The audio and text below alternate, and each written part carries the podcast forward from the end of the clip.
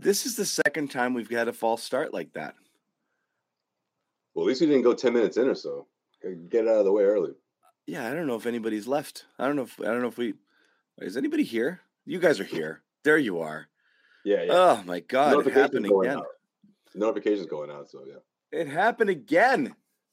I don't think it went out the first time though. So I, I think it, it's just happening now. I don't know.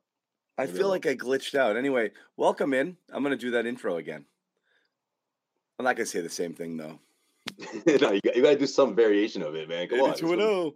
Anyway, um, here we go again. Uh, two and zero again. It was like, uh, you know, did you ever think they were going to lose this game? No, no, which is a good thing. Another thing, it's just like just like the Sixers. Like they take a run, and you just felt like the Celtics were just going to kind of bounce it back. They always kind of did. Yeah. I mean, you saw my you saw Miami pull ahead there. And Celtics just kind of like, nope. Yeah. You know, I mean, in the third quarter, the only time I thought that this thing might go down, go down the wire was in that third quarter, it's obviously. two and zero shimmy. It's two and zero But when they got when they got Bam out of there, when he picked up his fourth foul, that's when the Celtics regained the momentum. And look, Yep. the way they close the way they're closing out quarters, man, it's it's impressive. I mean, this is the kind of um, the kind of depth that we were looking forward to, right? The way they close out the first quarter, the way they close out the third quarter, which was obviously a big one after you got Bam into foul trouble. They, they were in foul trouble, right? They were in the penalty early in that quarter, and the Heat used that to their advantage. So I thought the Celtics did a really good job of weathering the storm throughout, but also like everyone's just clicking. It seems like right. um, the guys who come off the bench, obviously Malcolm Brogdon, you know, uh, Grant Williams, Noah Vonleh, I thought made his presence felt immediately. You know, coming off the bench, one of the first guys off the bench in that first quarter to sort of stop the bleeding and, and grab that lead going into the second quarter. Yeah, and again, the third quarter there, things get a little ugly. Uh, the refs just gift, gift, you know, Miami five fouls in the first five minutes, three in the first three minutes of the of the quarter, whatever it was for, um, and uh, and that that was just uh, you know kind of tough there. Uh, you know, they could have easily the, the thing thing could have easily gotten away from them there. Uh, I like that unit that was in there. Brogdon didn't have the cleanest game, but I liked the energy and the pace that he was playing with and kind of slinging the ball all over the place and keeping them uh, in there. And uh, that third quarter unit that, that pushed that league back back up there uh, was, was him. It was Grant. It was Tatum. Um, that was good stuff. I, I like the mixing and matching so far of everything. I guess, you know, when you look at it, sure, you're without Rob and, you know, differences between this game and last game. Philly was a little bigger, so they went to, uh, hey, did we get a super? Look at this. Get Dirk out of the gate already. Dirk, save some. Save some of that. Super chatting. Oh, There you go. That's early. It's early yet. I, w- I wasn't going to ask for him, uh, but Was Dirk the one tweeting about it? Someone was tweeting about it. Maybe that was him. but uh, Dirk, I was going there anyway. Um, the Vonleh train. Um, I like the minutes they're getting out of. Um, True, true. So, Yeah, you know, how did things? And you look. I mean, it's like yeah. yeah, Joe doesn't have a set thing he's doing. You bring in Blake and Vonleh in the first quarter of that of the Philly game, and you're like, "This is what we're doing, huh? We're doing Blake, okay." Well, yeah, Um, but you also had two, two, two of your bigs going to foul trouble quickly. But I, I You did. Right, yeah. you did, and they had to. And that, what I mean is, it's just based off necessity. Blake doesn't play a minute today, but Hauser gets first quarter run, and Hauser plays Yeah, up. Hauser plays about what I think you want Hauser to play on this team, um, which is 13 minutes. Took three shot, three three pointers. All of them were open. Nailed two of them. Uh, he's a plus 12. He's doing. Fi- he's not killing himself on defense. I think if you leave him out there too long, he will get exposed. They'll start hunting matchups. It was interesting. They were hunting matchups in this game like it was a like it was in the playoffs already. You know, yeah, uh, yeah. with with this one. But yeah, you, you can't do that for too long, but you do it for stretches. And that's all we were kind of clamoring for last year is you need shooting. You can't find a place to stick this guy on the court with all the other versatile defenders you have out there and uh and uh and uh and make it happen. And then Vonleh, uh, Dirk, holy wow, right? Um Yeah. Va- like early on that friggin' uh, the the spin move and the putback and a couple of jams early he was yeah, active with the uh, with the with the dunk. Yeah, that was good. That was and the um look the, the offensive rebounding. Obviously, we know how much that's going to be worth for the Celtics team. I mean, they, they need all of that. And then you look at the way they they um the, the approach was and, and mix and matching with the second unit guys. Yeah, you know, I'm glad you brought up the fact that it seemed like they were trying to hunt Hauser every time he was out there, and that's that's to me that's Spoelstra just feeling out, feeling things out. Say, yeah. look, I'm the I'm the experienced head coach here. Let me see how you know Joe Mazzulla counteracts. And I thought it was interesting coming out of halftime. He sort of he sort of gave him a test there, right? I mean, granted, you have to remember this is Mazzulla's first game on the road as head coach. You know, these ones matter, obviously. And there was a lot of look, if this thing went the other way, people would have been talking about that third quarter and saying, why did he take so long to, to call a timeout? You know, it was uh the what was it, the 12-0 run or or the, the the lead had had disappeared within minutes. Yeah. He sort of let his guys go out there and, and try to figure things out. And you know, luckily he finally did call a timeout once Miami tied things up at 69. But you know, that's something that, that's something he's gonna have to figure out on his own. You know, that's just that's just the bumps, the growing pains. Yeah, you're not expecting. I yeah, I no complaints there at all. Uh, going back on the Vonleh thing uh, with Dirk's comment here, like uh, this is way better than we could have hoped in the early going. Because again, what are you expecting? Not much, right? But if you can get some meaningful minutes out of this and actually create a big man rotation, and he's part of it, especially when Rob comes back, if that's your third big and you're getting these kind of minutes out of him, you're okay. The, that whole this whole notion of give me Dwight Howard, give me Boogie Cousins. I'll toss that out the window. If you're getting these minutes from Vonleh when Rob returns, you're great. Um, yeah, and and you're fine. They, yeah, they wouldn't have fit on this team though. You know, I mean, that's why you get. I forget about. It. I agree. Yeah, yeah. Like you know, Blake Griffin is obviously he's he's well past his prime, but he's still a guy that can run the floor and not. You don't want to play him 20 minutes or so, but if you're playing him anywhere between 10 to 12 or 13, that's exactly where you can get the most out of him at that, like you said, that third center. You know, that's just sort of the reinforcement that you wanted to have. At least one veteran presence. Now, Noah Vonleh, I mean, from the second he checked in in that first preseason game, you just saw that he he just got it. Like it, it just clicked for him, like what his role or, or what it could potentially be on this team. And that's essentially being that defensive anchor in the front court off the bench, especially with Rob out, especially as a as an outside threat. Do you remember that when he first checked in, within the first three minutes, he made a three pointer, and everyone was like, "Well, wait a minute, like who's this guy again? You know, everyone's looking at their programs. You know, I got text messages from friends being like, "Who is this guy?" And I'm right. like, "Hey, he's been he was in the league before. You know, he's he's getting his shot with this team, and this is an ideal situation for him right now. He's making the most out of it." Yeah, yeah. Thank you, Brian. Here. Uh, phenomenal. That's the only comment there, and that's fine. I agree. It's phenomenal right now. Everything's Look, phenomenal. I wasn't trying to give Bobby too much grief, but I, I had to when he just kept talking about rotations and, and, and, mentioning Kornet. And I'm like, look, the guy was out at the time. You know, he was still coming back, and Vonleh was just out, just showing him out. You know, like it just just outshining him, even though it was you know a small sample size. It just looked ideal. Yeah, it's uh you know so far I like what we're getting there. You're getting um you know, and again, it wasn't, you know, it, yeah, it, it, wasn't the same as the as the Philly game, just in terms of you know you had some guys struggling a little bit with their shots. Marcus didn't have the best game. He tried to squeeze too many passes into tight spots. The Heat are good. They're an active defense. They've got active right. hands. That's not the kind of stuff that's going to work with them. Um, you know, Brogdon was a little bit cold, but it still gave gave them what they needed. As you said, Smart drew that fourth foul on on uh, on um, on Bam. Yeah. And that that turns the tide. Um, yeah. So yeah, it's hard to say anything other than phenomenal. It really is. Uh, let's bring in Michael here. Michael, thank you guys. Thank you guys for the super chat little gifts Appreciate here. It, um, it is scary. It's funny. I was seeing this on Twitter, uh, Michael. Uh, I forget who was talking about it, but just based off of again, look, what do we do in Boston? We react, we overreact to the positive and the negative, right? It's just what we mm-hmm. do. Um, it's hard to not there's enough tape on these guys going back to last year, Joe Josue, to see what you see now and and think there's nothing fluky. That it is a bit of an evolution. That it is, um, you know, you're seeing how things fit with Tatum and Brown coming back, um, and and the core group coming back. Uh, Derrick White in his first full season, and then adding Brogdon to the mix.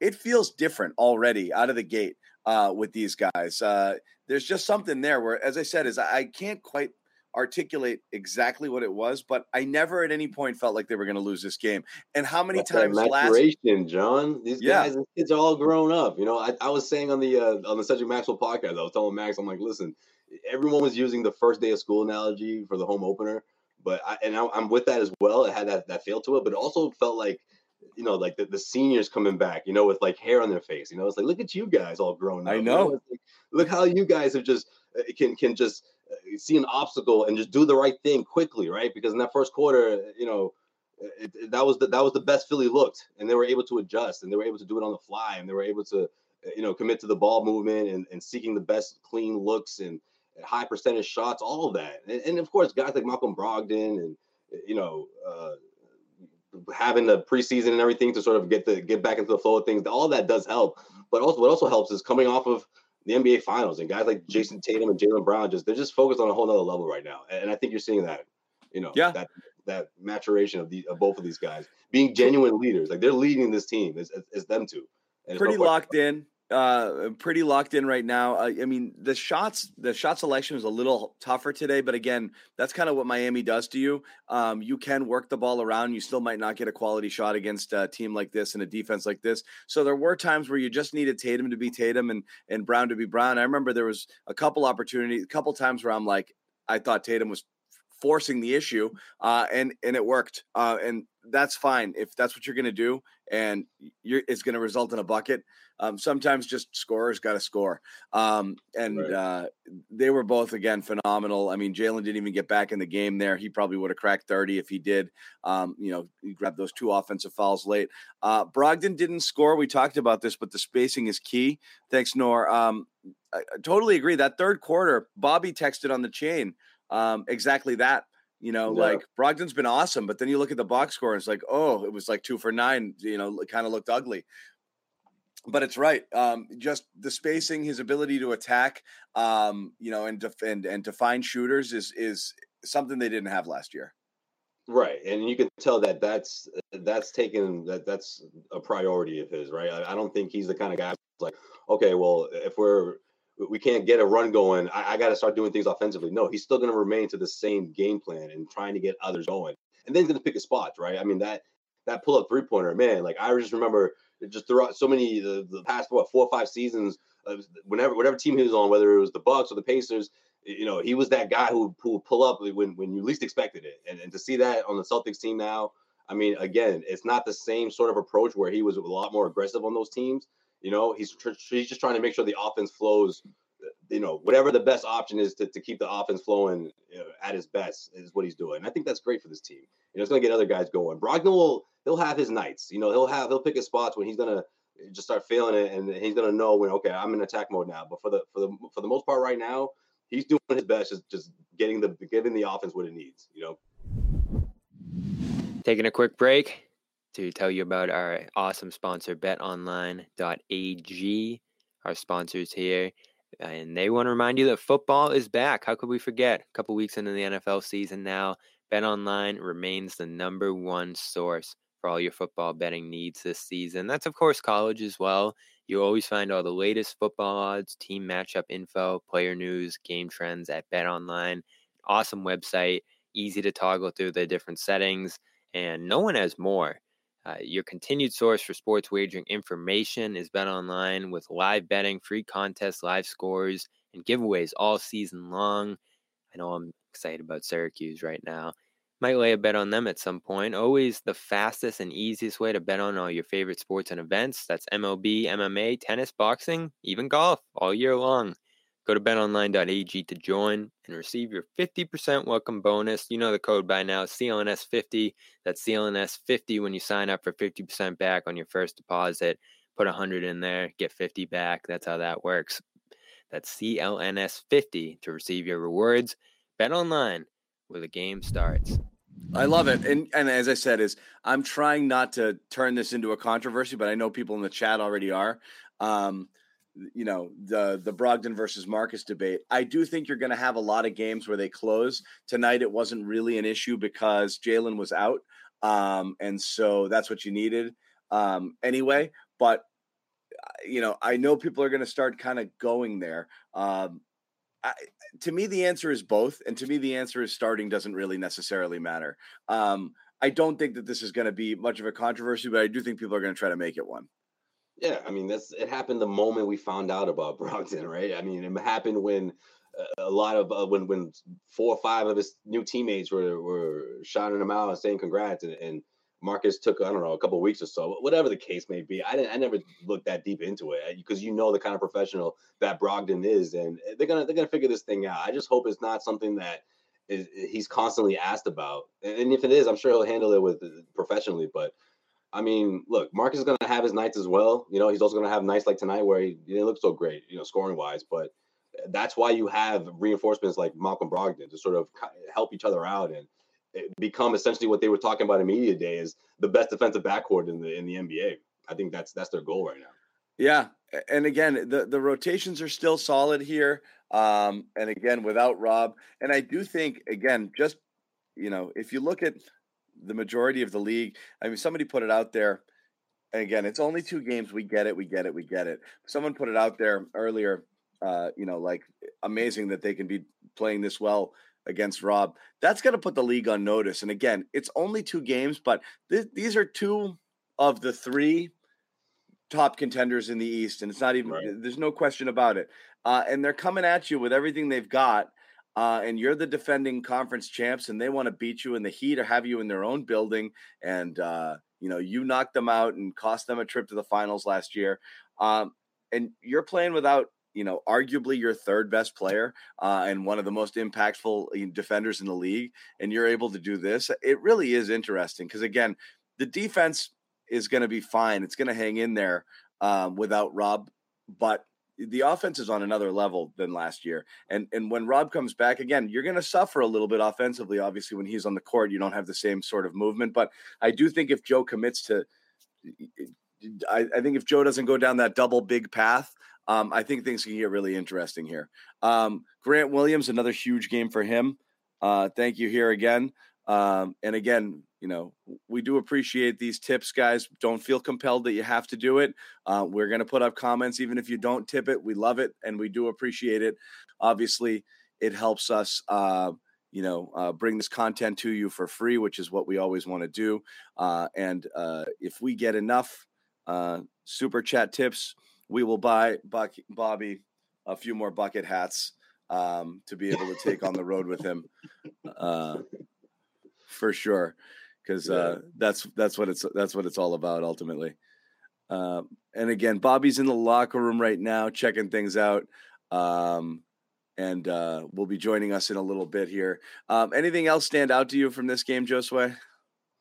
Um, just the way they, again the way they stopped the bleeding and, and just um the way they, they're playing in transition, right? I mean, whether it's uh, getting buckets in bunches or just just putting together the type of runs uh, that can just completely take its out of it. I mean, the Miami Heat fought back. That's what they do. They have players that do that. I mean, that that can put together stuff the way they did. And, and Bam Adebayo started getting. He had his rah rah moments when they tied things up, but then it, it got back to what, what, what they were doing. Right, the Celtics got back to what they were doing, and I think that's a that's a characteristics trait. You know, I know it's early, but that's a that's a great characteristic trait to have in a team uh, this early, and, and, especially on the road. You know, against a, against a really good Miami Heat team that, quite frankly, they want to they want to kill you, right? I mean, after what happened after Game Seven, I mean, we talked about, or at least I talked about with Max on, on the on, the, on our podcast, um, having that that target on your back, right? And all these top teams in the East now, all of a sudden, you know, they're not they, they're gonna they're gonna circle that day on the calendar when they're facing you, and you're gonna get a team's best effort. And so far, so good. I mean, the Celtics have shown, you know, the type of elite offense that you would you we weren't quite sure we are going to see this early, right? Let's be honest. This is, this yeah, is um, good comment here from Darwin. Um, uh, I, I do agree. There's no panic right now, uh, which is pretty good. We've seen it in the last two games. You've seen little runs back and forth. Um, you know how many times? And again, we have to. We always have to talk about last year's team as like uh, you know a tale of two teams. Um, you know, first half, second half. How many times that first half team? How many times even in the playoffs did you see them um, come to pieces? Um, you know, and not be able to sustain um, you know, other teams' runs or just lose their focus and completely come out of games. They haven't done that here. Again, it's really the poise in the first two games is really impressive. Um, kind of pulling it together, not getting too frustrated, not trying to do too much, just kind of playing. Um, you know, just no panic in them at all, which I think is something that's really, uh, um, eh, you know, evident this year. Um, you know, Derrick White, you know, I, I'm an asshole. Um, you know, I, I, know, I know, you. I know you appreciated those 10 first quarter points. Man. Like, oh man, this guy's on a roll already. I'm an asshole, and um, that's always going to happen. You know, I take my shots. Um, look, that's part of it, right? The, the dude's got to the dude's got to knock down shots. Uh, it, it, nobody has any problems with um, any of the aspect of his game, uh, but he's got to knock down shots. Yeah. Um, and uh, and uh, and this is another one actually, Cass. I'll get back to that one in a little bit because I am that that's that's interesting. You point that out.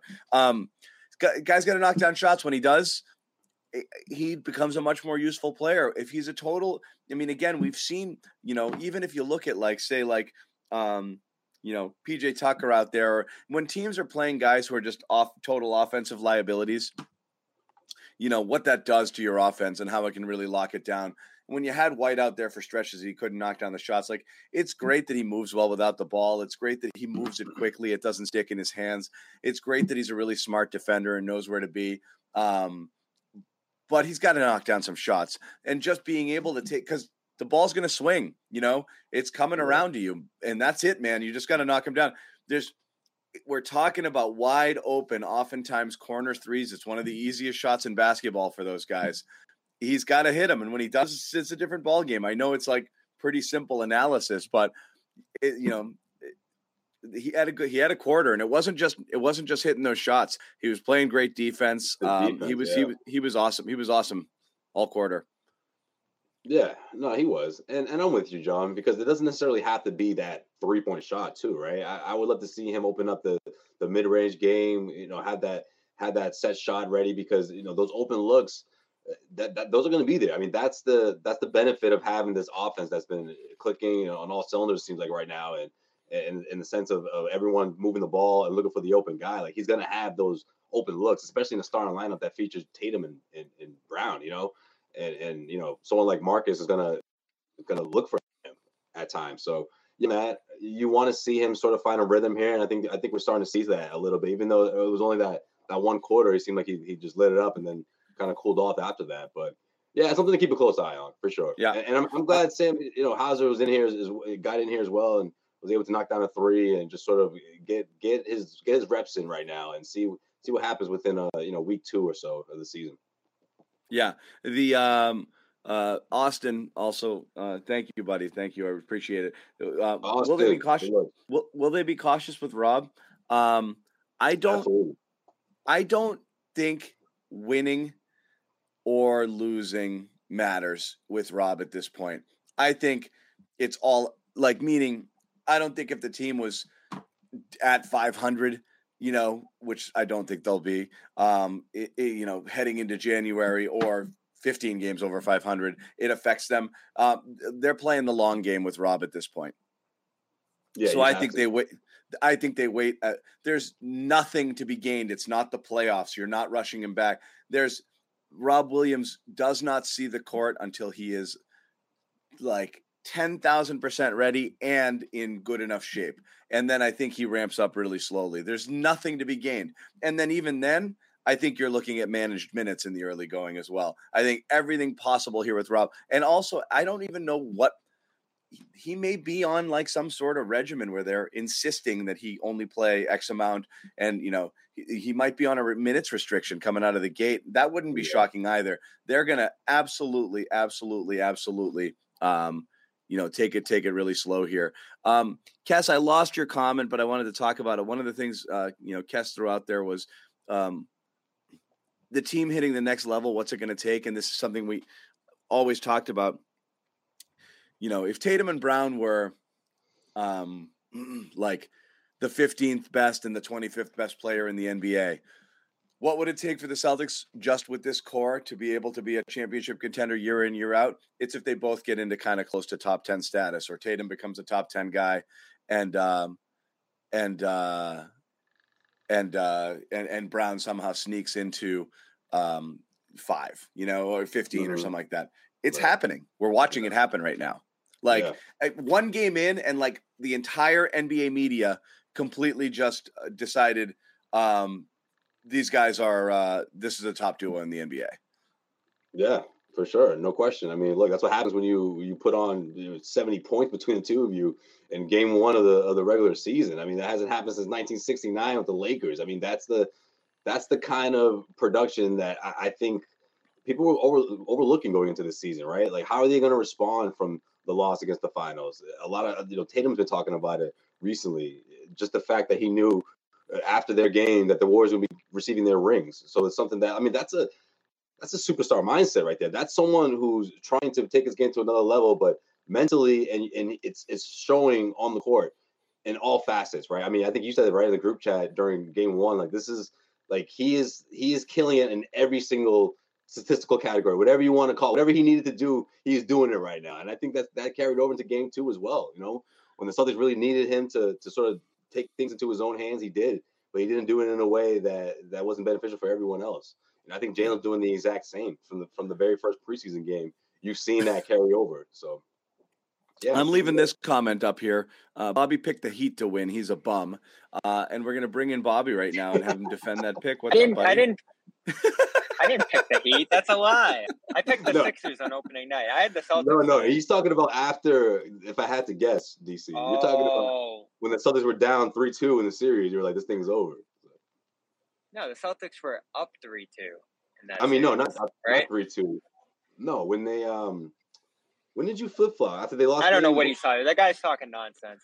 The last you did you you flip flopped every game of the Heat series. Yeah, it, no, but the last the last loss, the last Celtics loss, you you were like, I don't think they're gonna come out of this one. I forget if that was was it five or that six? was the Buck series. Yeah. I don't know. Whatever. it doesn't matter, Bobby. What are your takeaways in this one? Again, um, you know, it wasn't as clean a win as Philly. Um, you know, start to but finish. That's a good thing, right? It's a good thing because they won a little ugly. They got out of sorts at times and they brought it back together. They kept their composure. I thought Tatum and Brown at times forced the issue, whereas in game one, I think everything just came to them very easily, very naturally. Nothing felt forced. But sometimes, a, a couple of times it worked, and a couple of times it's what they needed. Brogdon didn't have a great statistical line, but his ability to pace and space was really, really valuable, particularly in the third quarter. Um, they got useful minutes out of Vonleh and uh, Hauser. I mean, it was a great around win without them really playing necessarily their best or cleanest basketball. Yeah, and they're going to have to do that on certain nights. Uh, the offense wasn't there early, and they just found ways to break around Miami's defense with uh, with some good passing at times, some good movement, and then especially great defense turning into offense. I thought the defense after the offense went on opening night, the defense was excellent here in this one, and smothering on the perimeter. How many shots did they block on jump shooters? Uh, around the rim, I thought they played well. They gave up a lot of offensive rebounds, which is, I think, something we're going to expect them to do here. But hey, this is a team I think that's just going to figure out. You blocked to, 11 shots win. without Rob Williams. You blocked 11 shots in this game, you know? Yeah. Derrick White had three blocks, and we've talked about this before, Bobby. He's one of the best. This is something. This is right out of the Bobby Manning, uh, Derrick White, you know, handbook. He's one of the best shot blocking guards uh, in the NBA. He blocked three shots today. He was unbelievable.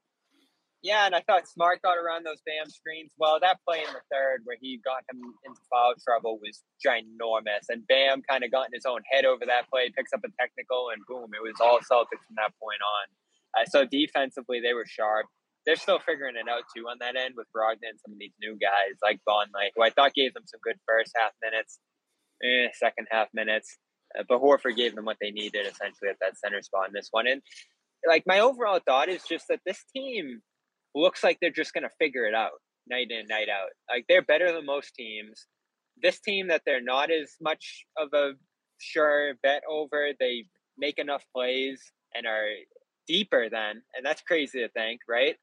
They're deeper and have a better bench unit than this Miami team that was I thought had some of the best depth in the NBA last year. But now you have Brogdon, you have Vonleh giving you some minutes, and Hauser giving you a few threes that were crucial. Like the Celtics just have a lot of answers this year.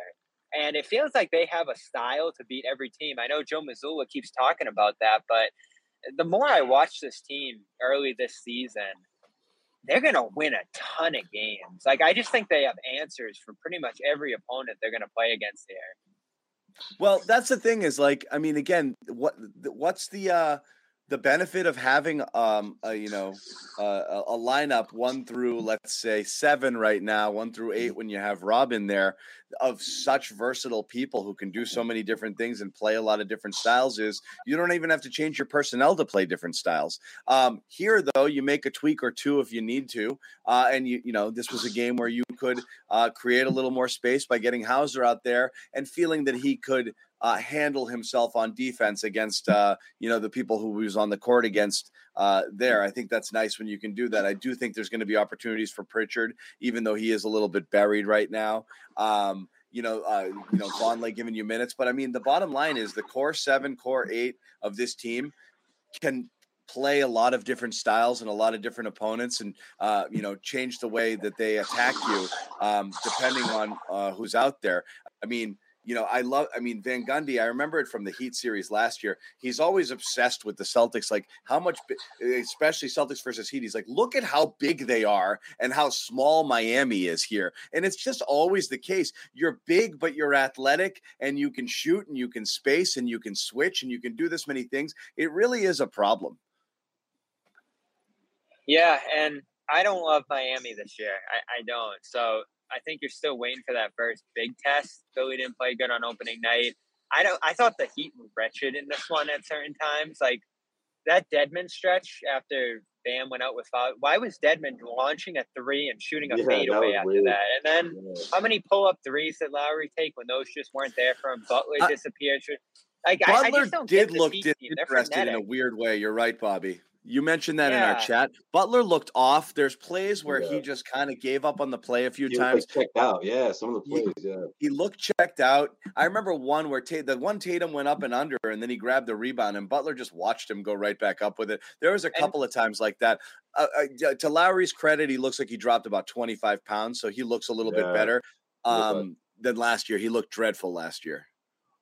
Yeah, still the shot making's not there for him. It's He's not just there. not the same guy. And then He's Max not. Strus, no show.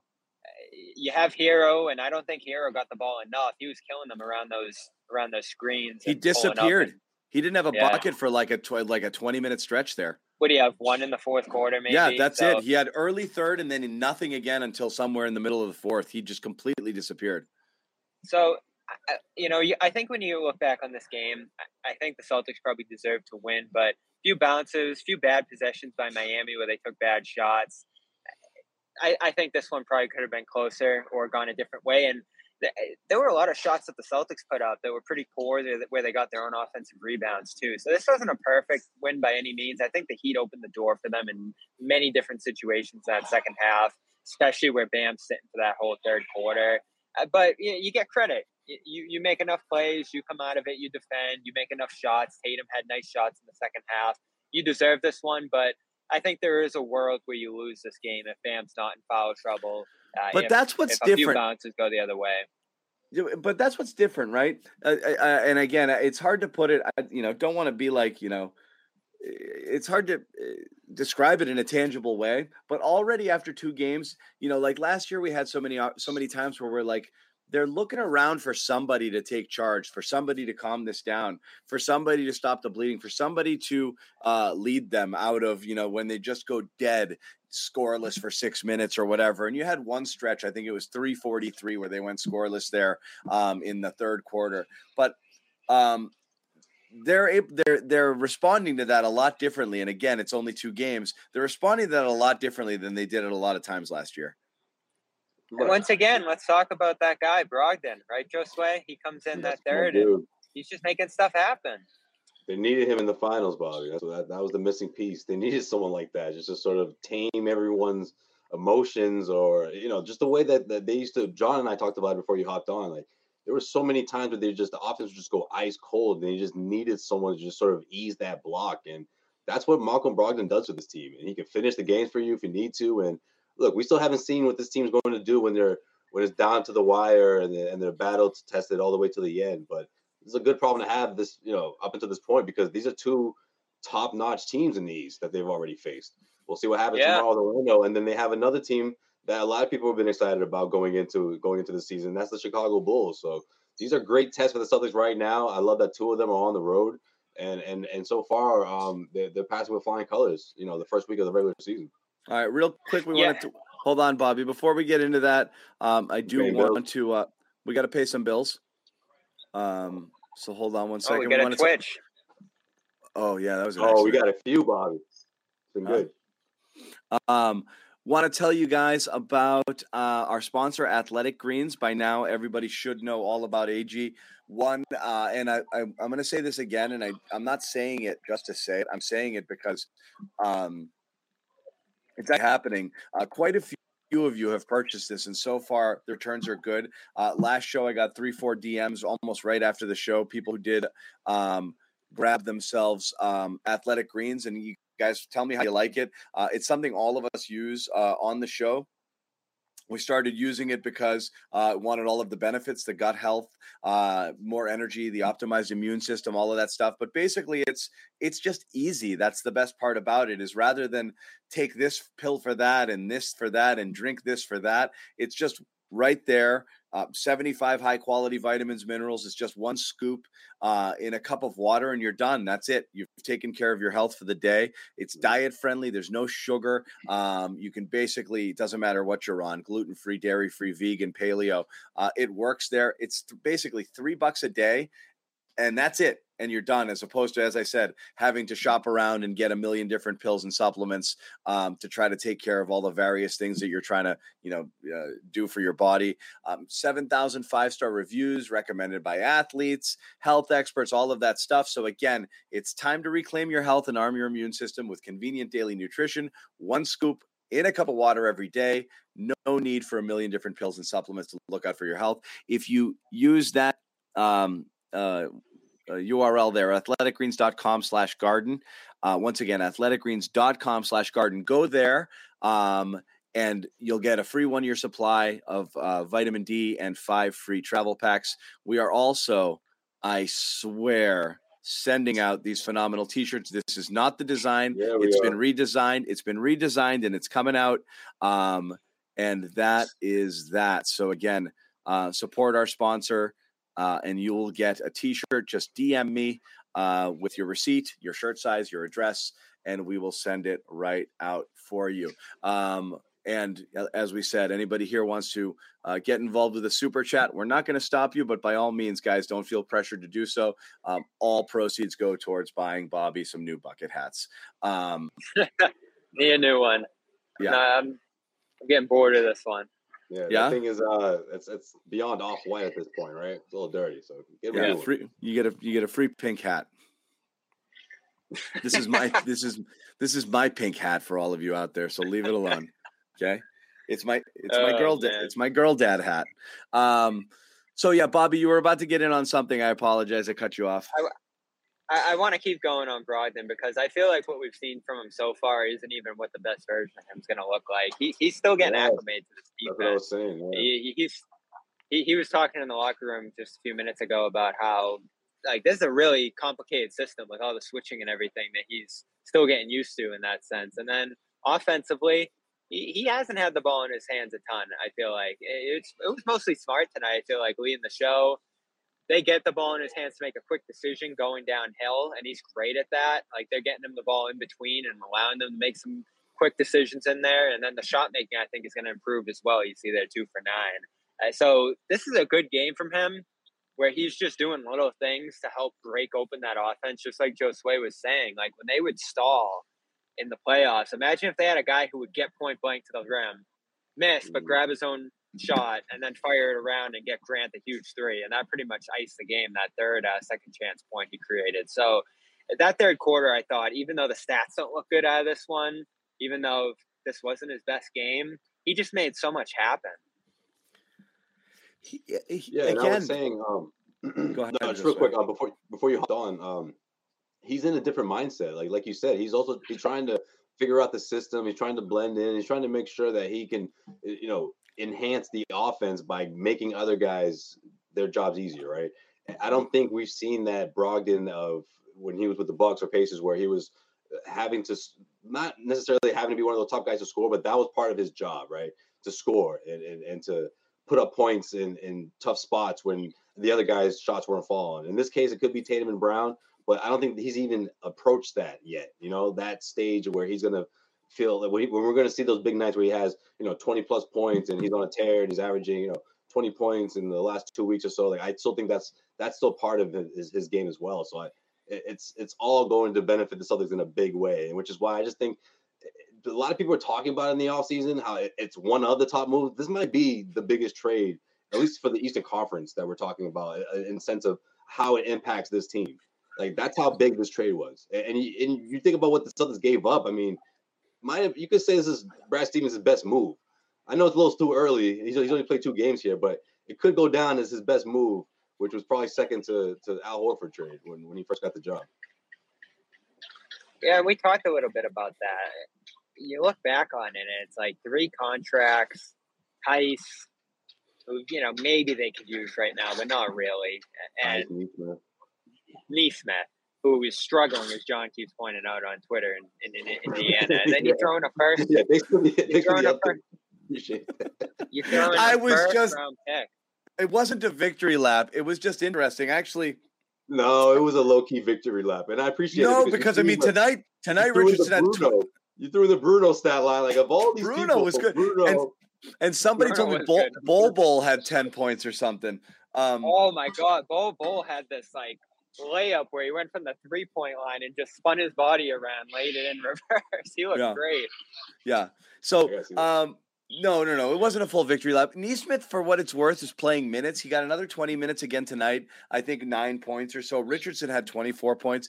Romeo, oh man. I mean, oh man. He is in. Did you see the final score of the San Antonio Indiana game? No. 137 to 134 in regulation. regulation? Pacers put up 49 points to make it a three point game in the fourth. 49 point fourth quarter. Shit. Unreal. I mean, just a ridiculous game. Um, you know, and they went like 12 deep on their team, but Nesmith's playing some minutes there. Romeo did not see the floor. Did not see the floor. Jay Rich yeah, had 27 off the bench, six of eight from three. A lot of people are talking about getting Richardson back here. I, I'm on board. If you find a way to make that happen, sure, why not? Yeah, they trade him at the deadline, right? Though, so he, I was going to say, get a guy back for a year. Yeah. Yeah, yeah. I, don't, I, don't, think that's in the cards. But no, the Horford, the the Brogdon trade. What's so funny is like mm-hmm. it was like the publicity behind it was like it was the low key best move of the offseason. What do you mean yeah. low key? It was Why such a huge exactly. deal for them, right. like something they needed so badly uh, that they got. And I'm yes, Sherrod made it. Sherrod, we had some technical hey, difficulties, but I think Sherrod. he's good. What's, What's up, good? buddy? Can't hear you right now. Check the mic real quick. Um, Sherrod is in Miami. I like it. I like it. I like what's going on there. Still don't have you. No, but I'm confident. I'm confident it'll happen for you. Um, but why we were talking about Malcolm Brogdon? Why low key, guys? I mean, again, this is right. this is such a huge need. I mean, and again, this is not meant to be a knock on Marcus. I have to say this preemptively so people don't jump all over me in the chat. But the reality is it's different. It's not a matter of different. It's not a knock on Marcus to say what he's not, what he didn't do, or what he couldn't do last year. We spent all of this time with people. Every time he'd get a nice assist, and he had a beautiful uh, no look bounce pass. Was it to um, Tatum cutting baseline for a dunk or Jaylen tonight. Yeah, he can make some really nice passes. Uh, he, you know, he has good court vision. It's not like he's inept, but playmaking and being a point guard is about more than making the occasional pass. It is the, the, the, the point guards who can score and who are an offensive threat completely um, change the flow and the dynamic of what's going on there. Uh, and that's what Brogdon can do because he is a threat to score at all times. He's aggressive going to the basket. He's not afraid to take his shot. Um, and and he can also distribute. It's a package deal. Scoring is an important part of being a point guard. It is. You have to be able to do it. You have to be a threat to do it in order to draw some attention to you, and that's what frees people up and that's what creates space. I don't know why that was such a controversial thing to say because every time you'd say they need more playmaking at the point guard position, people would get so upset that it was a knock on Marcus. It's not. It's just not his game. It's not. He's never been that guy. Why would you expect him to be that guy? He was Well, a capable point guard given what else they had on the roster. But you see a guy like Brogdon, it opens up a lot of possibilities didn't exist last year. Yeah, but you know the the, the Marcus Smart fan club. I mean, that was it. You know, that narrative started immediately, and I never looked at it as that. As you had to pick an option. I mean, you had to pick one of those guys. I looked at them as playing together. Eh, Maybe if not starting, that they were going to finish most games together. And I just think that Here's an Uh, example of it. This is a perfect example. You take a snapshot of something that he does, and, and like, oh, look, you're saying he can't. Of course, he can score some, but it, overall, he's a very inefficient scorer. He's got a very low shooting percentage. He's just, he's not great at the rim. He's not great from behind the arc. Mhm. He's not a great scorer. He does a million other things for you, and he was the Yeah. only guy capable of scoring for them or, or of running the point for them last year. There's no question. Right. None of those things are a question. But sorry, go ahead. Absolutely. No, no, you're right. You- You're, you're spot on. And also, if you're Brad Stevens, you're like, man, these guys are going to enhance one another, right? And, and Brogdon, again, for his experience, for who he is as a player, his reputation, like a locker room guy, easy go guy who puts the team first before his own personal needs. And that's exactly what. And look, you talk about the defense and, and him trying to get familiar with the switching. Can, I can't think of another guy who can come in here, you know, at least from the backcourt, a guard that could come in here and be this effective without overshadowing guys like Tatum and Brown. So yeah, I, I never understood this whole like, oh, this is low key one of the better moves of the offseason. No, this might this is probably the best move, especially for teams in the East, especially for a team that this could be the piece that, that turns them into champions. You know, come coming uh you know this upcoming June or next year, next June. Yeah. Sherrod, how we doing there? Doesn't sound very soundy. I, Bobby, I don't Yeah. know what happened to you, my man. I'm seeing like nothing here. I thought I heard I thought I heard background noise from Sherrod, but it was I think No, I got nothing from Sherrod right now. Sherrod, check your settings here and just make sure that your audio is on whatever uh, input that you have there.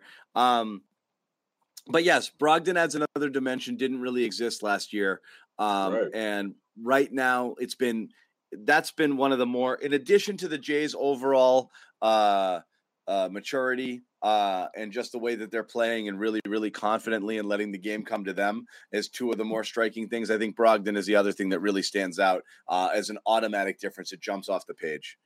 It does. It does. And I think I think um just from the first few preseason games, we we got a sense of that. Like, whoa, look at this team. I mean, yeah, these guys came back from the finals. The main guys like like Tatum and Brown and Horford, they look great.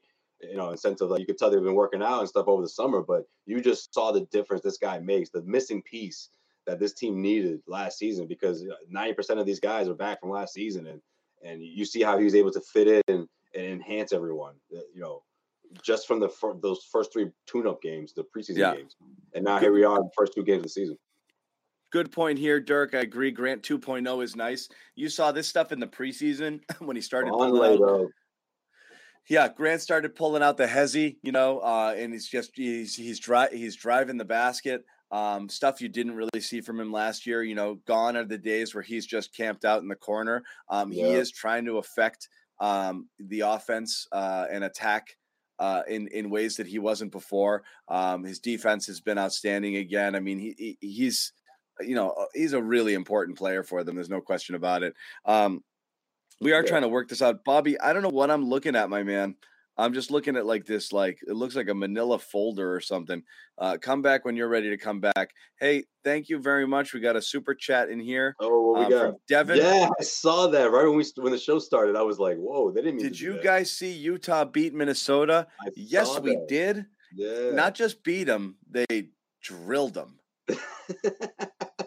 well, at least at least that one went to overtime. That was around this. That was a similar score to the to the um the, the game you were just. Oh, about, sorry, they were up. Uh, they were up. Antonio. bi- y- I'm sorry. Who did they beat on the first night? Oh, Denver. Jesus, I saw they beat Minnesota. Sorry, I thought you meant Denver. They drilled Denver, who and then I have, Minnesota won. Minnesota won tonight.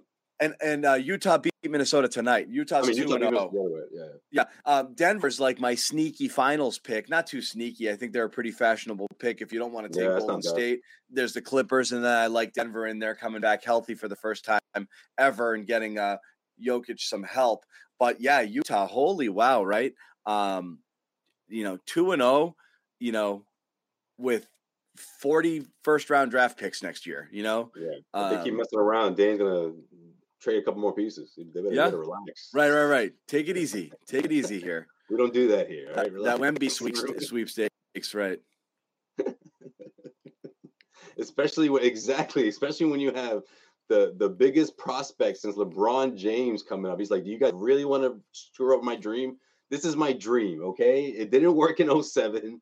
You know, it sort of worked with Tatum, but we had to do, you know, we had to trade. He hasn't grabbed that clear cut, the absolute best person in the draft. You know, I think he's, I think he wants to check that off his bucket list.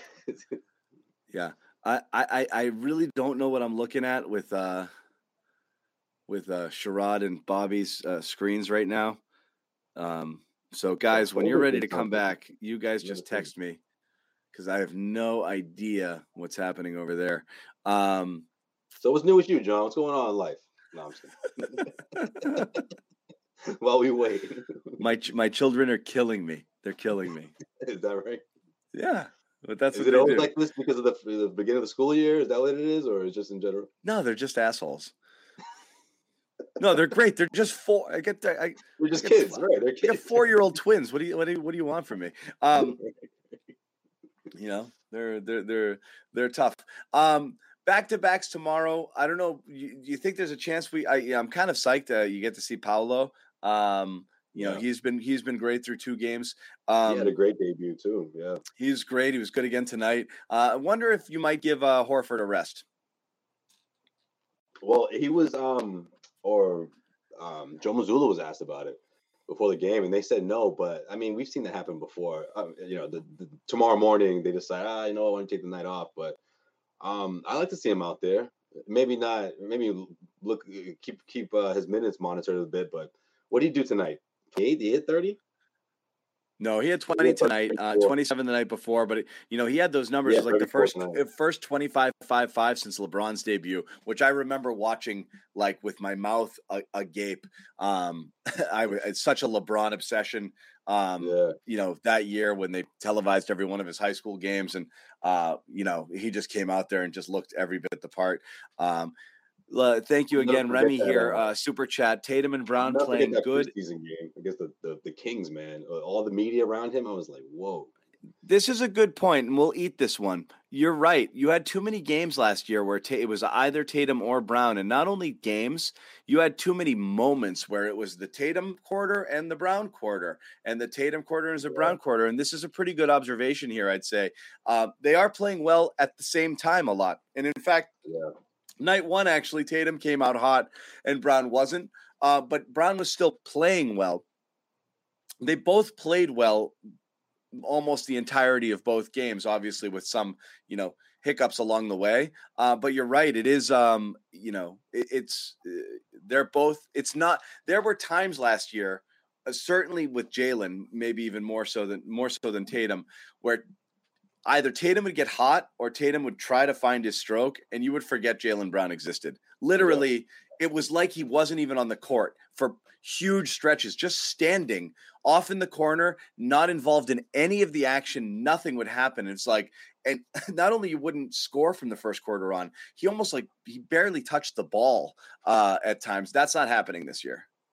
Right, and, I think um, the, the NBA Finals has a lot to do with that. I just think he sort of, he sort of surprised himself in a way. Honestly, like he, like, sure, it wasn't the result that everyone wanted, but um, he was able to find a stride throughout and coexist next to next to Tatum. I mean, people would argue that, you know, it was there wasn't that much of a difference, and sure, maybe they're they're right in some regard, but I just think for a confidence standpoint, I think Jaylen needed that.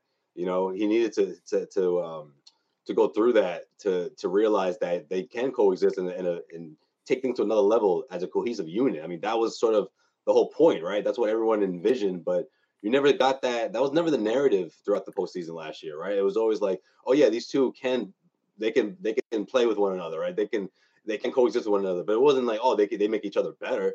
Like no one was saying that, and maybe this year we'll reach that point. But just the fact that you don't you're not seeing those games where Jaylen has like you know 19 points in the first half and then he finishes with 25 at the end. You know, I I think he's um they're, picking their spots and they're working together. I don't think he I don't think he's necessarily checked out offensively like he, it seemed like he used to do a lot last year. Yeah.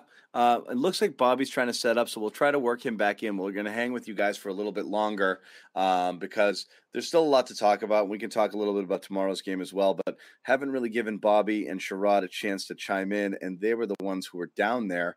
Um, and I definitely want to get their take on things. I do want to talk about another one of our sponsors, and again, uh, this one is one of our um, most reliable, most hey Bobby. Uh, uh, sponsors uh, that we've had for a really long time, um, and we want to keep it that way. And we need your help with that as well. So, um, if you guys are interested in this, this is Calm, um, which again, uh, something everybody here on the Garden Report uses. Uh, when you think about self care, what comes to mind? For me, it's just finding time to slow down my busy schedule and and chill and it's really really hard to do for those of you guys who are super super busy and that's one of the reasons i use the calm app um, we've partnered with calm it's the number one mental wellness app gives you the tools to help you improve the way you feel and again you probably have an idea what the gist of it is um, it's uh, a way to reduce stress and anxiety through guided meditations, uh, improve your focus through curated music tracks, um, rest and recharge uh, through Calm's imaginative sleep stories for children and adults. Jimmy loves the kids' stories. Jimmy loves them. Um, even new daily movement sessions designed to relax your body and uplift your mind. So go to calm.com slash garden right now. You get a ridiculous deal, 40% off for a premium subscription. That's the entire catalog of everything you could possibly have. It's constantly updated. Over 100 million people around the world use it. So again, uh, it, it works for all of us. It's something we use nightly uh, and we love it. So again, calm.com slash garden, calm.com slash garden, 40% off unlimited access to Calm's entire catalog uh, of, of all of those things that we mentioned there, calm.com slash garden. Joseph, what are you smiling about? People cracking me up in the comment section, man. It's just, it's just random. It, yeah. I, the thing I love about our viewers is that like there's a certain point of the show where – it's not just about the game; it's just about whatever comes to their mind, and it's mostly NBA related. but these, these comments crack me up. yeah, yeah. Um, anyway, check it out if you if you want. Same exact deal applies, by the way. You do that, you get a phenomenal T-shirt. I'd put up All the right, old Drew. one. Get some AG one, and you're good to go. I should have a picture of the new one, but they didn't send it to me. But there is a new design coming. But there it is. You get a phenomenal T-shirt. So yeah, do that. Send it, Bobby. We're back. Bobby, what do you got for you us? Got yeah. I think you uh, just Tatum. Well, I, I missed Jalen, but Jayson was talking about um, the defensive effort the team made tonight. And uh, again, I'm pretty impressed by his boys in a lot of these post game pressers now. They sound like a leader, praising Sam Hauser for working his ass off during the summer, and you know all the different guys stepping up. Brogdon making it easy. Like he just goes down the line and gives everybody their due credit.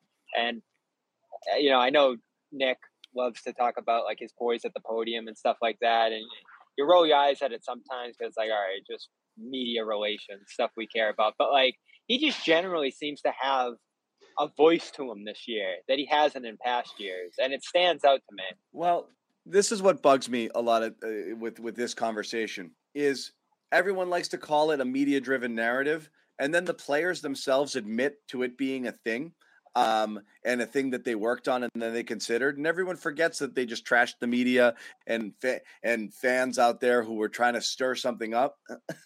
There's nothing wrong with being a leader when you're expected to be a leader. There's nothing wrong with being vocal. There's nothing wrong with uh, improving your overall demeanor and body language. It's kind of part of the job. It wasn't really controversial to say that Jayson Tatum has to stop sulking and pouting and he's got to step up and he's got to have a larger voice on this team because he's the freaking man. He's in a first team All NBA. You can't just recede to the background when you have, you know, great power, great responsibility, and all that. It's true. And he said it in an interview recently recently, which is like I kind of heard y'all's criticism about this stuff, mm-hmm. and I do think I need to be a little bit better. On top of that, talking about criticism, his complaining after his complaining after two games is way down. Um, maybe one, you know, he's gone at the refs a little bit. Uh, but not nearly the same as last year, where it was literally on yeah. almost every trip to the basket. It was funny though in that first game. He still got a tech. You know, on a play that actually got overturned. It was funny he Uh, couldn't get the tech back on that one too. And Grant had a much more demonstrative reaction. He's hopping up and down screaming, and Tatum was just like, "Come on, man!" And he got No, the tech. get the tech, yeah. Yeah. But he matured. I, uh, Bobby, I said I said this in our text thread. Um, I can't get my mind off this guy. Oh, Because- you know what though? Sorry, go ahead. What's that? No, I'm I I, I, I you, again. I'm an asshole. I'm a big critic because Well, you have you have huge expectations for you have huge expectations for him, and I couldn't stop thinking about him. Um, you know, after game one, he looked like he matured like five years in one off season. He just looked like a different player to me in terms of just poise, not reacting to anything, not rushing anything, um, just everything together. He, like I said, he played a near perfect game in the first game, and again, he fought through some stuff today uh, and played again. Uh, you know, an outstanding game. And again, you have to. That's the difference between last year. He would have ugly games and be an actual detriment to the team. You know, tonight maybe he's not hitting his threes. He's forcing a couple shots. He's turning the ball over, trying to do too much at times, and he still has a 29 point game and plays phenomenal defense. You know, you have to when you're Jayson Tatum, you have to impact every game all the time. All the Right. time. You can have some bad shooting nights. You can have some games where it's not perfect, but you have to constantly be impacting the game. He had about, if you go through his box scores last year, and I mean, not just box scores, we watched these games. He had about 20 duds out of 80 games or 76 games, however many he ended up playing. Absolute zeros where he was just brutal. Um, you know, for for for for almost the entire game. He just can't have those. And like again, it just looks like that's not coming for him this year. Let's go back to our Right, well- prediction or some of our predictions. Brown keeping pace with them too, point Brown's wise. been- and again, that, Yeah. that wasn't about a competition or anything like that or who's better. It was just about guys falling into their roles. Tatum is getting it done scoring and facilitating while setting up a guy like Jaylen for his own too, which is great. And Brown's doing less of the again. We're talking about a very small sample size. Brown, um, his drives, uh, very decisive. He's not kind of getting lost, just getting into the paint, jumping up. You know, uh, for everything. Again, just every it just, they've just both been more decisive and not and and they're just not forcing the issue. Right. And I think that's that's the only part of his game or Tatum's game that we were sort of like, when is he gonna just stop doing that? The whole, you know, complaining to the refs and sulking, doing the, the you know, that teaching moment in the preseason, we said, look, we don't want to see that into going into the regular season.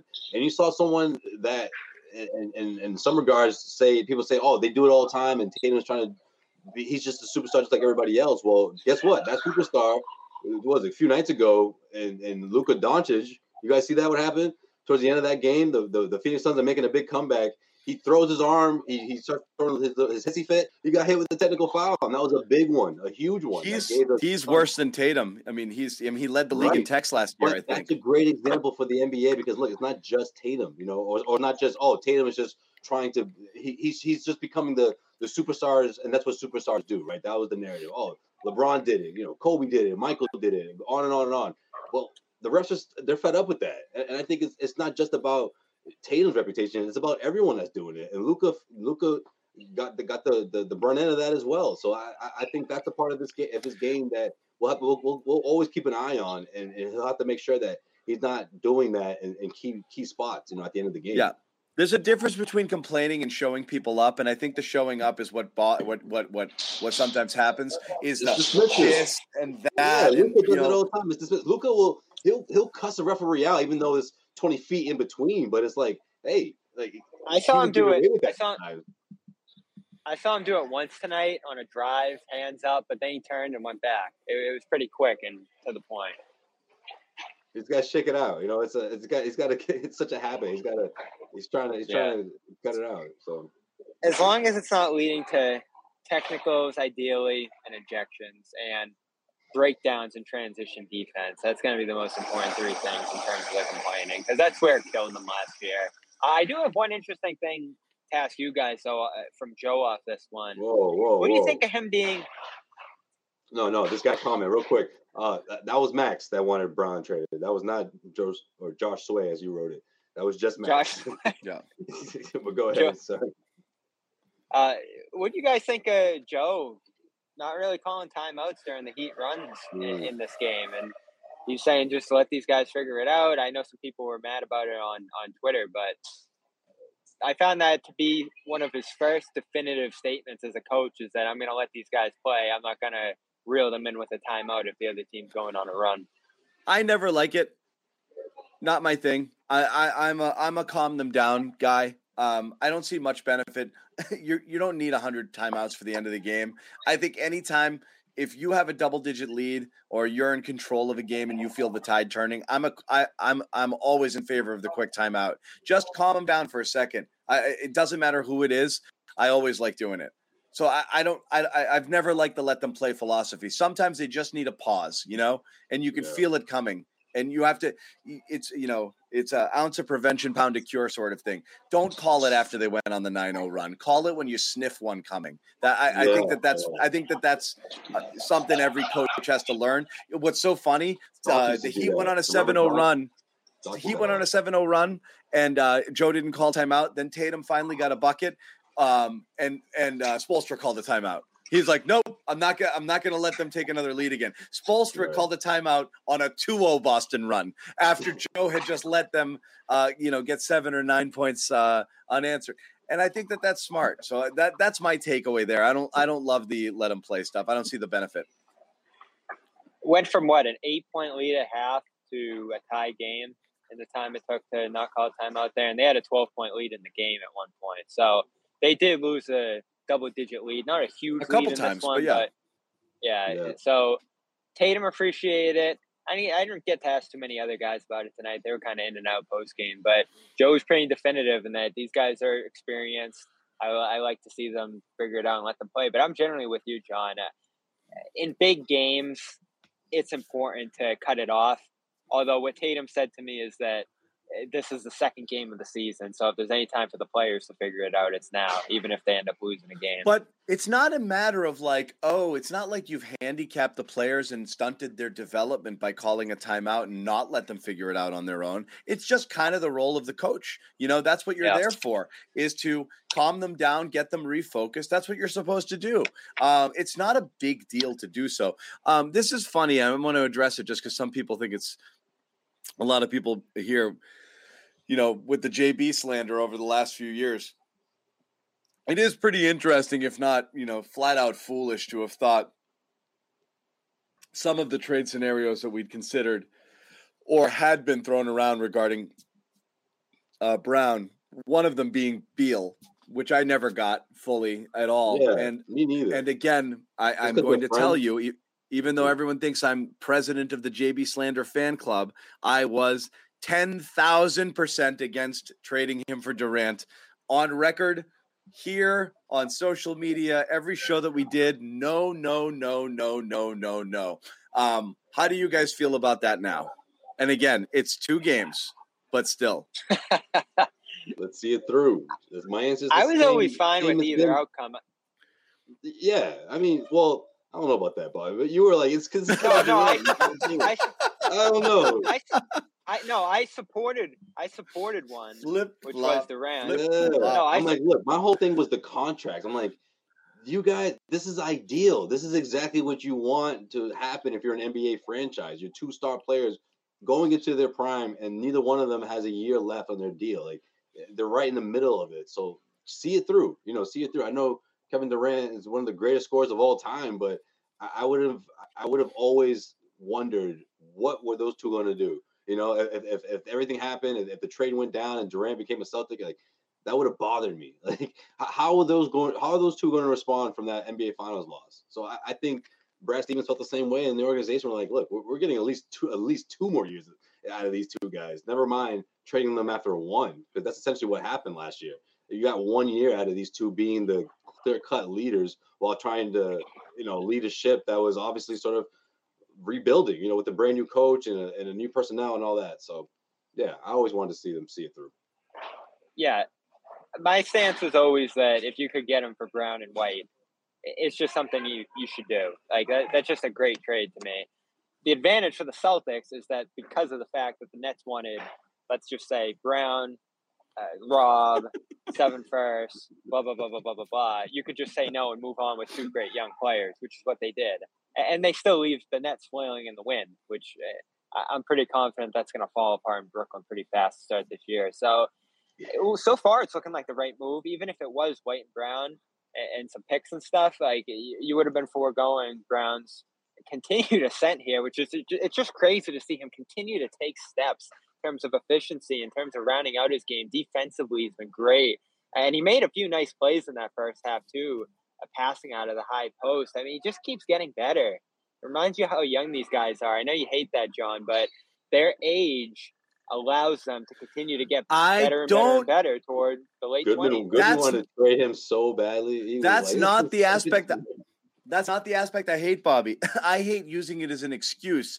You're you're a man in this league. You've been playing. This is your sixth and your seventh year.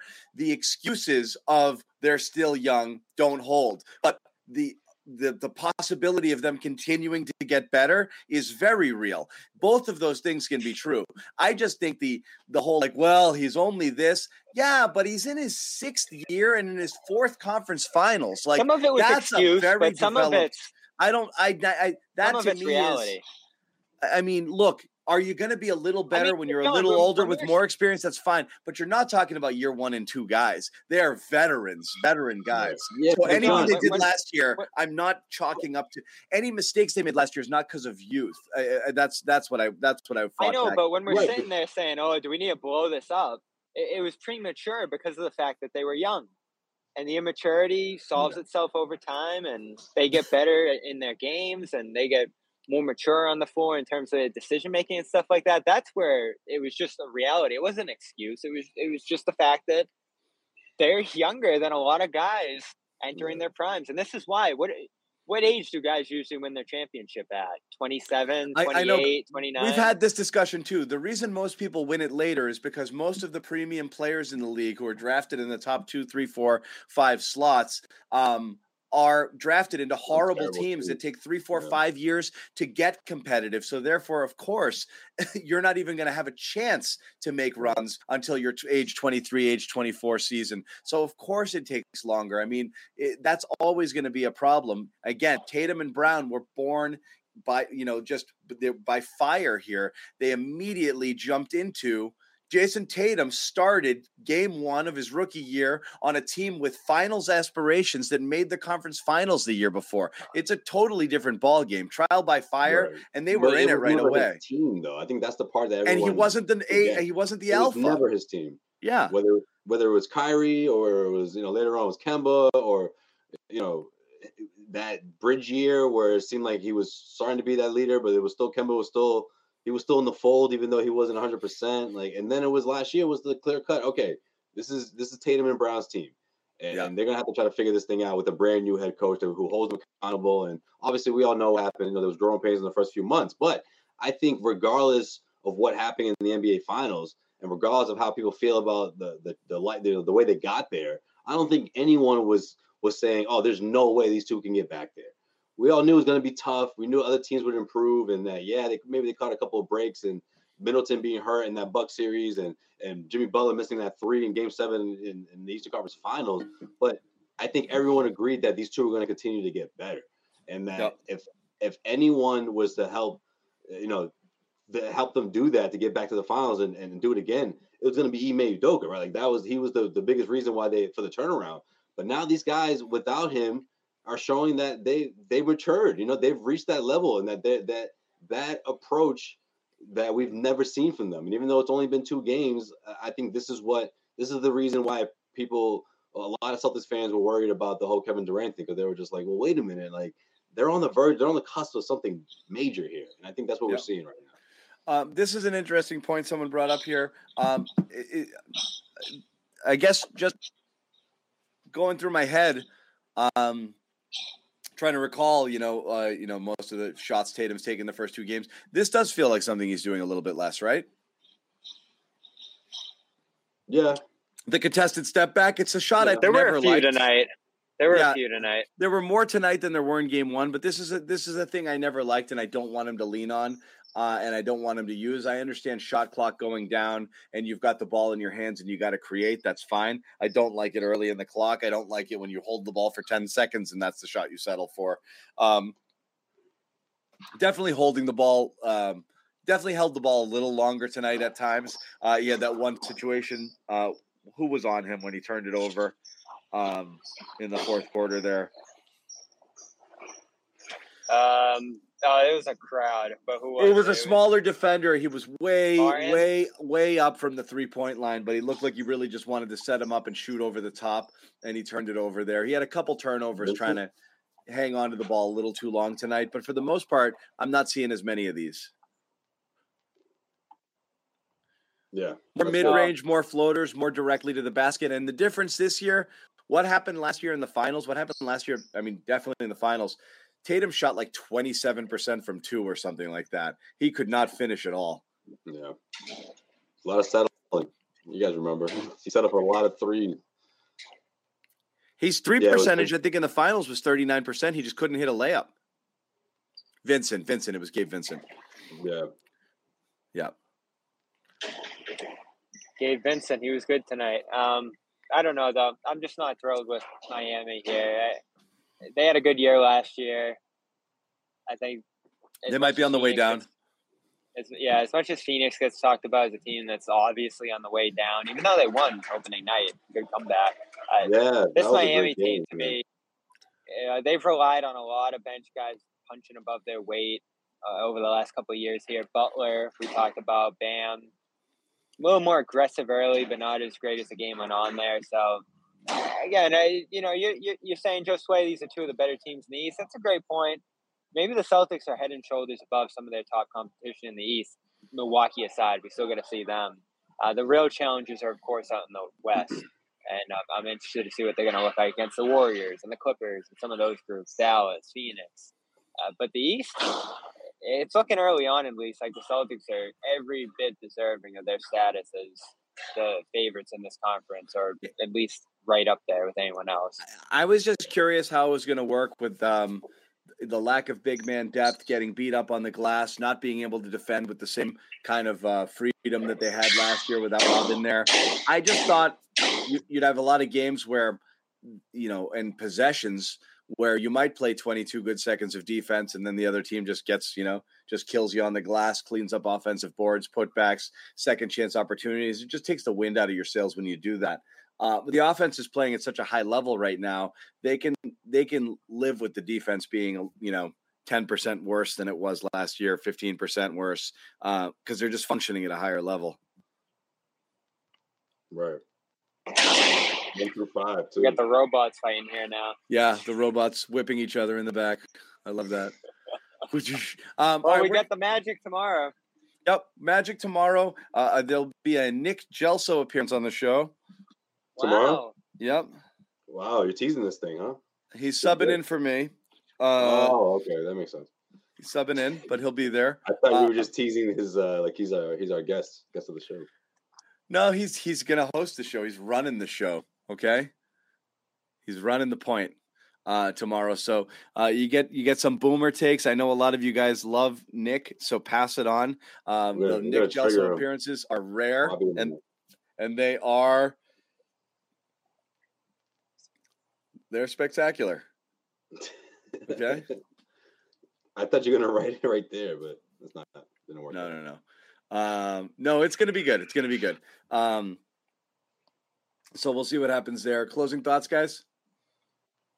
More the same. Blow them out on on uh, on the second night of a back to back on the road. That would be great. But I mean, either way, it's just if this team continues to play like this offensively, man. Like it's just this is a great way to to get yourself keep to keep the rhythm going and into that matchup on Monday. And um, yeah, I want to keep seeing this uh, Tatum and Brown back and forth with the with how many points they're scoring. They're always neck and neck. Let's see if they can keep that going. But just more of the same, honestly. That's all I got.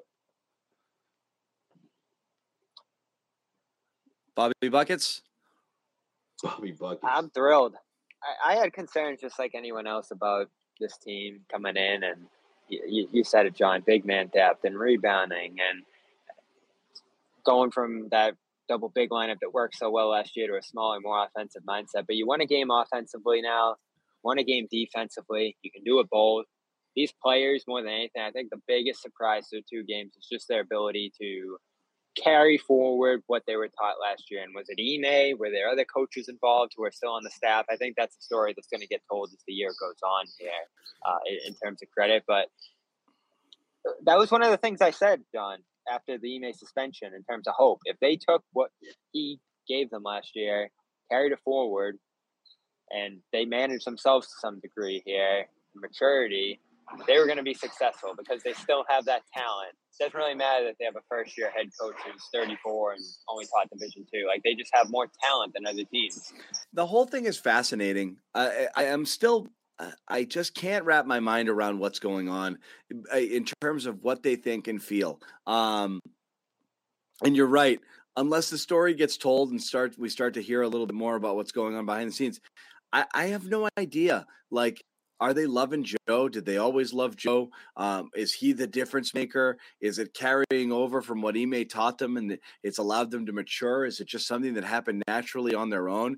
Did secretly they not love playing under Ime because he was too tough and called them out? All of this stuff and all of these narratives that people are guessing um, uh, I, that uh, you know throwing out there. I have no idea. Uh, we'll see how long they carry this. Again, two games. Uh, it, I don't want to get too too far out ahead of ourselves. We're talking people in the chat here talking about a 70 win team. Um, you pump the brakes, but right now, again, there's just not a lot not to like, um, and they're clearly responding to Joe, and um, you know he clearly looks the part right now. Um, so I, I, I the whole thing is fascinating, Bobby. I really don't know. Um, Kess asking here, when's the next call-in phone line session? Um, oh man, we should do that soon. So I think what we're gonna do. Oh, uh, the Chicago game's a good one for that.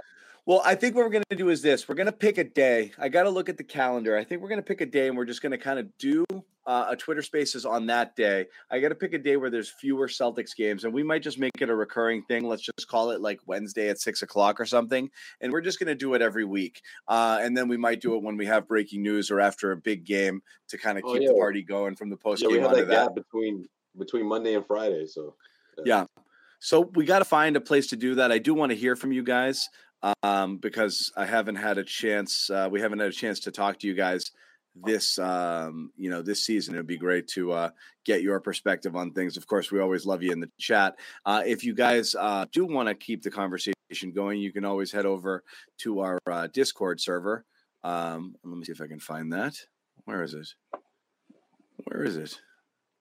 Discord, Discord, right here. Um, you can head over to that um, and uh, and and talk, hang out. CLNSmedia.com slash Discord. Thousand, twelve hundred, I have no idea. Um, ton of you guys are in there. Uh, pretty active chat room. You guys can go in there, continue I'll the be conversation. back in there. I gotta, I gotta get back in. I yeah. know it's been a while. Let me get in there now. It's been a while. It's been a while. Yeah, I uh, I uh, might jump oh, in there. Oh God, Mac Mac Zappe conversation starting in the chat. I'll give you my I'll give you my nickel version of the Max Zappe. Um, I don't think it's as cut and dried as everyone makes it out to be. I think Mac is the starter, um, and I think he will be when he's fully healthy. What I truly believe is going to happen, though, is I do not believe he's fully healthy. Um, so what's going to be interesting? That's, that's what blows my mind. What? that, that there's this urgency to get like it should be fine. You have a backup who's playing good. You have a starter who's hurt. Let the starter recover and bring him back when he's healthy. So, but there's this rush to get him back, and he's got to save his job. I think it's stupid. I don't think it's a rush to get him back, and I don't think he's trying to save his job. What I actually think the Patriots are doing is what they always do: is just to try to create a little bit of subterfuge or confusion by putting him out there and having him practice and making him appear like he'll play when the reality is he's not planning on playing. Oh, so you um, think he's on on the on the bench? I so uh, what but what I would what's going to drive what's going to drive the conversation and everybody bananas is when they're both active but Zappe still plays and the reason given will be that uh, Mac is not healthy enough but people will be like is that really what's they happening? will love that. and that's going to go banana. So um you know it, it, we'll see what's that. There's reports out there that it's Mac have a season, John. Yeah, there's reports. Like, I thought they were done. I thought they were done when Mac went down and just be a joke of a year. So either hey. way, at least we have stuff to talk about on that front. Uh, this is a good one for Jimmy's chair squeak. Squeak, we can do that. The fart. we still don't have that clip. That's one that's lost in time. I need This- that. The squeak. Oil fund. If Yeah, anyone think can find that, if scrubbed it. anyone can find that Jimmy fart clip, please send it my way. I haven't. I think I gotta Jimmy, see Jimmy that again. deleted it off YouTube. He probably Yeah, Jimmy. Jimmy it. scrubbed it out. that episode is lost forever now. It is. The tapes are gone. Tapes are gone. Yeah, he went Alright. to the vault. Yeah. Um, so we're gonna, gonna hop wrap on it. a train and head up to Orlando in the morning. So I'll see you guys up there. Atta baby. Once again, we want to tell you guys uh, our sponsors, um, Athletic Greens. Uh, check that out. Athleticgreens.com slash garden. Uh, no need for a million different pills and supplements. Uh, one scoop, 75 vitamins and minerals right there. Cup of water, down it in the morning. You're good to go. Your health is taken care of. You got nothing to worry about. Um, go to athleticgreens.com slash garden, free one year supply. Vitamin D, five free travel packs, your first purchase. Uh, and then, of course, uh, when you go to bed tonight, calm.com. You do athletic greens first thing in the morning, but at night, it's Calm, number one mental wellness app, calm.com slash garden, a 40% off uh, Calm premium subscription. You get their entire library, their entire catalog of sleep stories, music, sound effects, um, all sorts of stuff there. Uh, and you do get a phenomenal t shirt, even though this is not exactly the one here. Um, Celtics Heat. Um, Celtics win. They're 2 and 0. Uh, Orlando tomorrow. Bobby's there. Joe Sway's there. Nick will be here in the big seat um, running the show. I may hop on just to say hi um, late in the game, but I don't know if I'll have been able to take in the game. Um, so I'll let you guys know about that. But if not, have a great show, uh, everybody. We'll see you tomorrow night. Lose, you'll definitely be there. I know it. No, no, I'm enjoying this. I like this. I like this. Positive John. Again, people forget that this that people forget the Garden Report was born from a bubble run where Jimmy and I were the two cheerleaders at the front of the pack, you know, And I was shake- picking Toronto. shaking our pom poms, right. and Bobby's picking Bobby's picking Toronto, and Jimmy are like, "You're we're we're like you're nuts, you're nuts." Yeah. Um, By the Bobby did- way, did Toronto. flip flop. what was- You picked Toronto from the beginning and all the way through. So that was yeah. By the way, you think I've backed? Oh, they actually lost tonight, but Brooklyn, Bro- I they lost. rea- yeah, I really like Toronto this year. You thought I liked them in 2020. It's going to be a lot of Toronto buzz coming to me this year, which some of our viewers will love. Yeah, it's, it's always a good matchup. it's always a good matchup. Anyway, we are we are out, guys. Thank you very much. We'll see you guys tomorrow night. Take care.